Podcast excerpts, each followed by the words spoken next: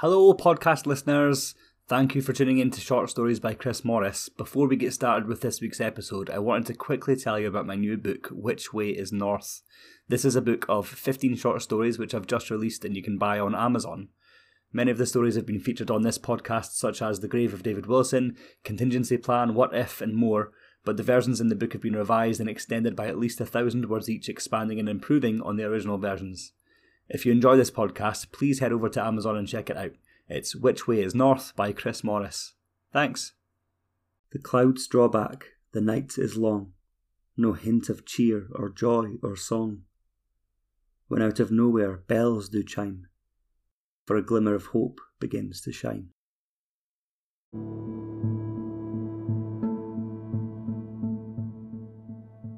I never wanted this, Derek thought.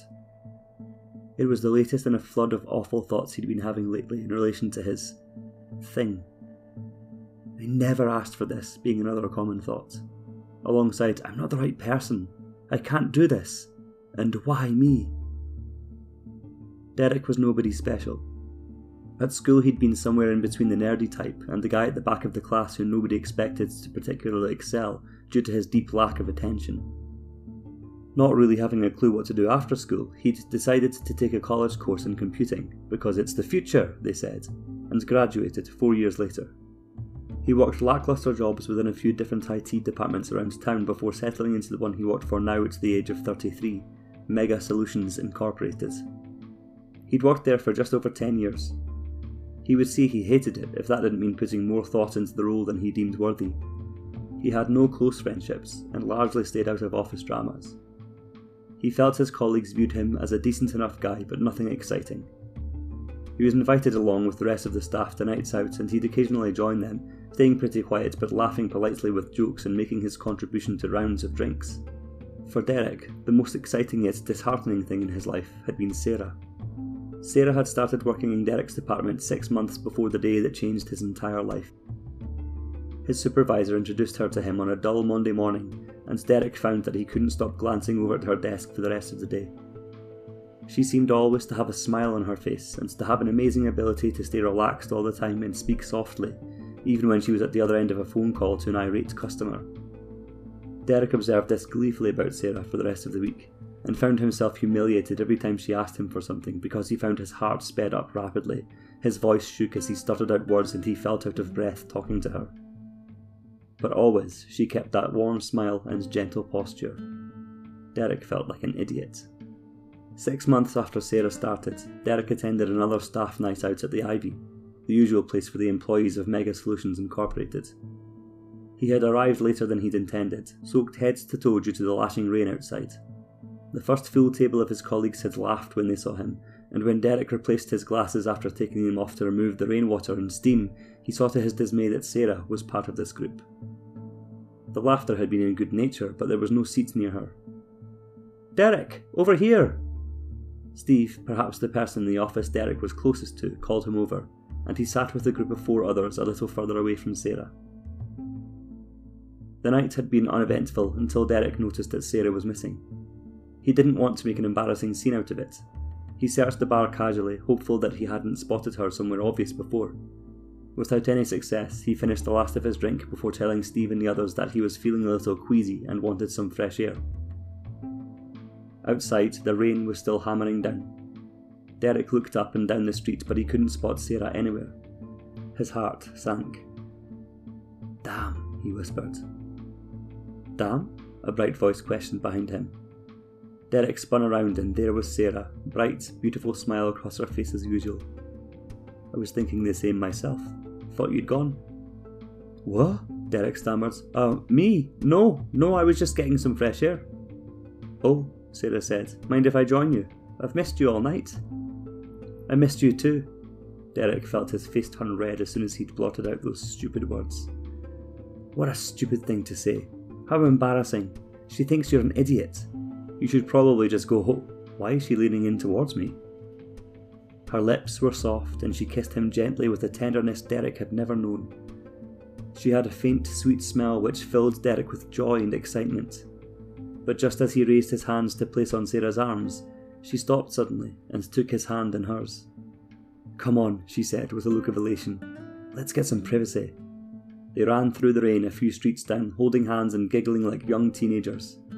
They found an alley which seemed deserted and began to kiss once more. The next few moments would play back in Derek's mind for the rest of his life like a never ending sordid tale that would perpetually force itself upon him. The sudden voice Give me your money or I'll stab you. The shaking and trembling, not just of Derek, but of Sarah too. The decision to just hand over their wallets. The refusal from the man to back off. He wasn't satisfied. He wanted to know if they had more. The moment he stepped towards Sarah, threatening her with the knife. The moment Derek stepped in, put his hand on the man's shoulder and pulled. The moment the man thrust the knife forwards into Sarah's stomach. The pain in her eyes. Not the physical pain, the emotional pain. The gut wrenching heartache that was felt by both of them. She fell. Fell into Derek's arms and clutched onto him in a way that made Derek think she was begging him to be saved. Their eyes met only for a brief moment, and hers said, Help me. He felt utterly powerless. She slid from Derek and hit the ground, not harshly but gently, as was everything she did in life, and then in death. When Derek saw the look of veritable indifference on Sarah's killer's face, everything changed.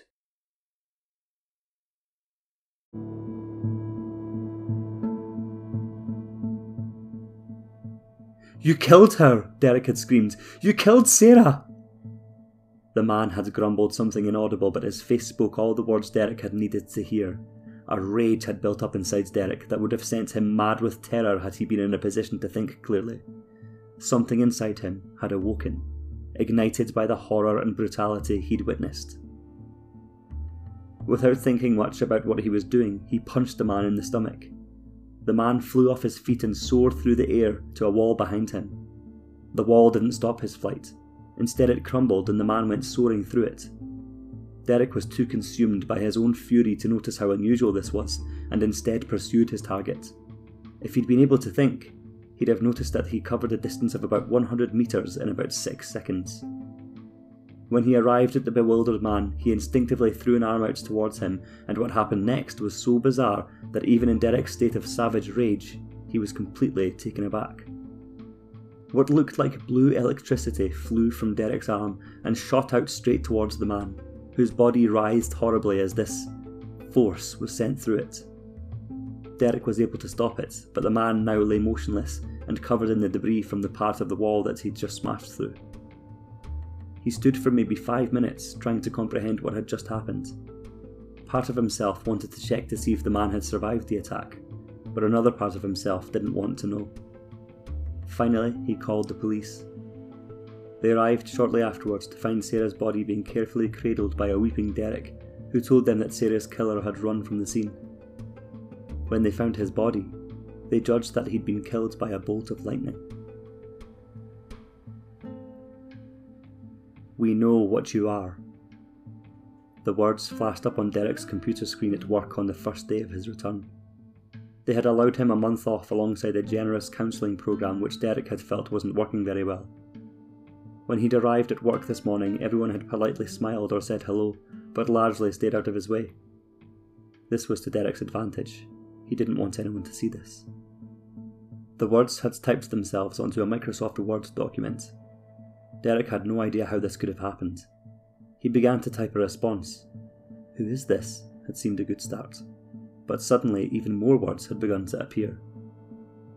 You are not alone. We need you. Meet me tonight and I will explain.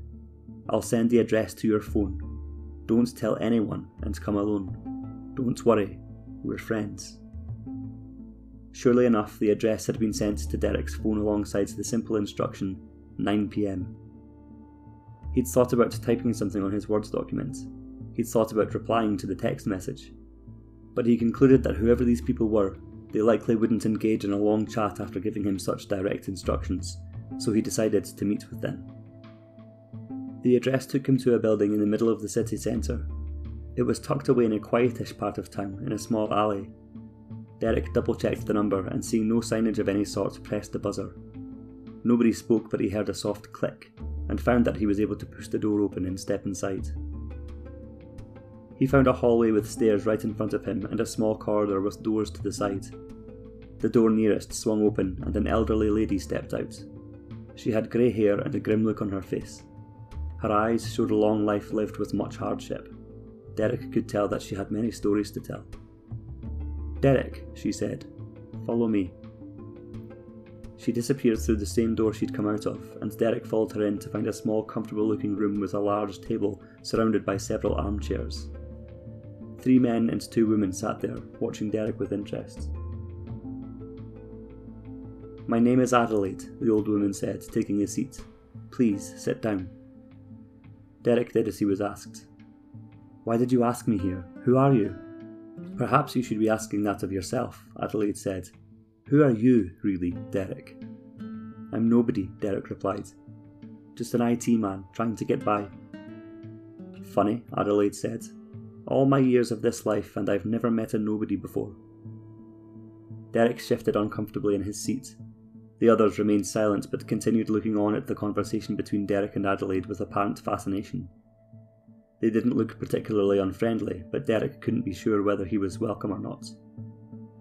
Why am I here? Derek asked again. You must know why you're here, Adelaide said, her old eyes fixed upon Derek. You have something, an extraordinary ability, something you've only used once and have been terrified to try using again since, am I right? How do you know about this? Derek asked, almost in a whisper. Adelaide smiled a little.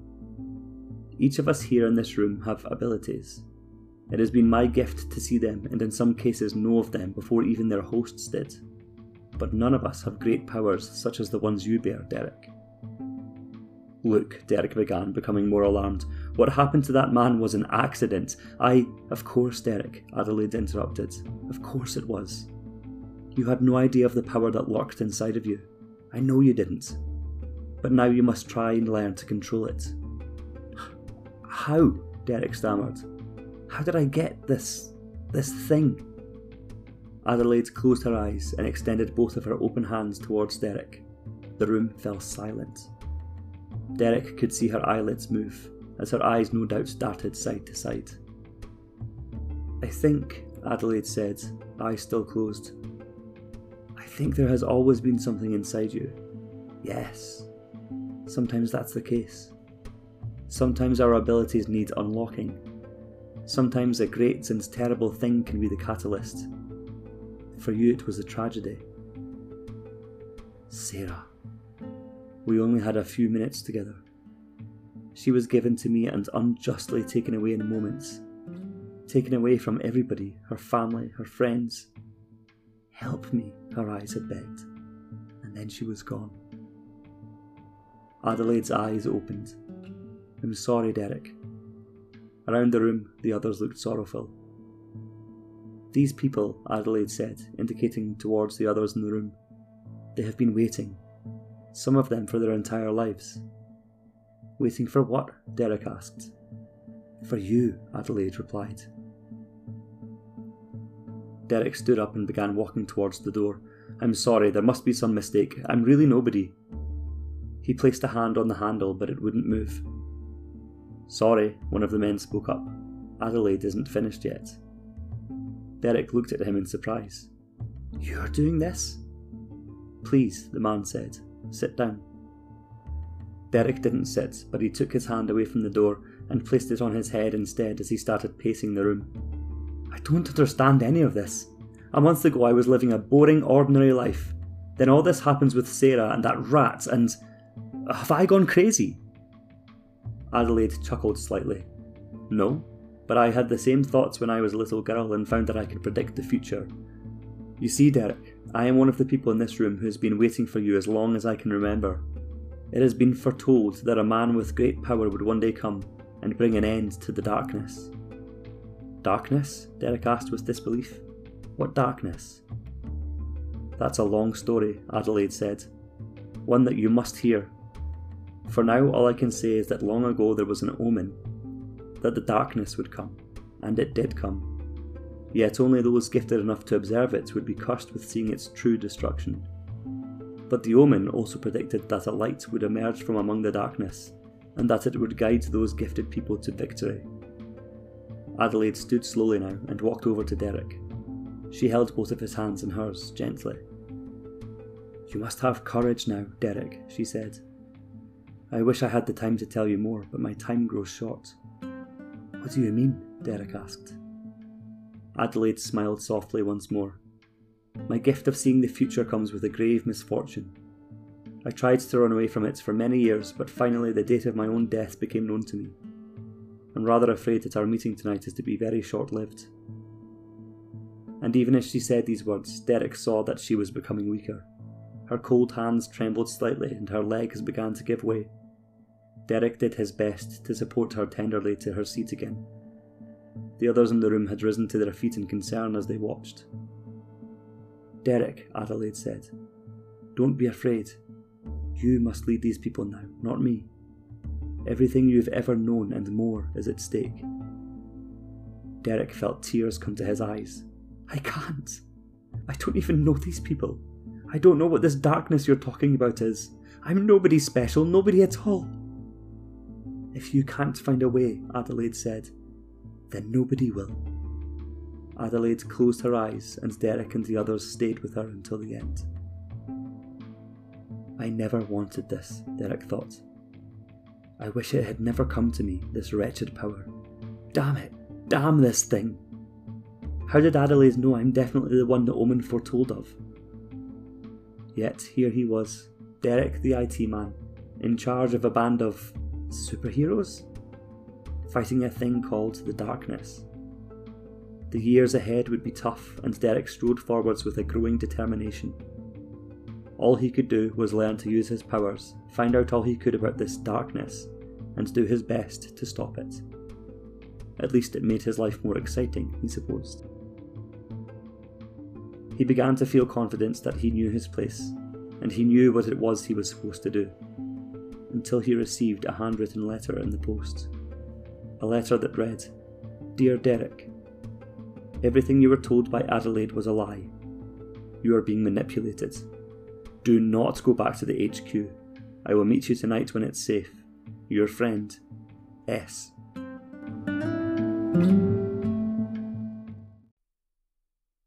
His mind was teeming, his spirit low. How should he proceed? Who is his foe? The bells are quelled, the clouds are full. Deeds performed by a ghastly ghoul.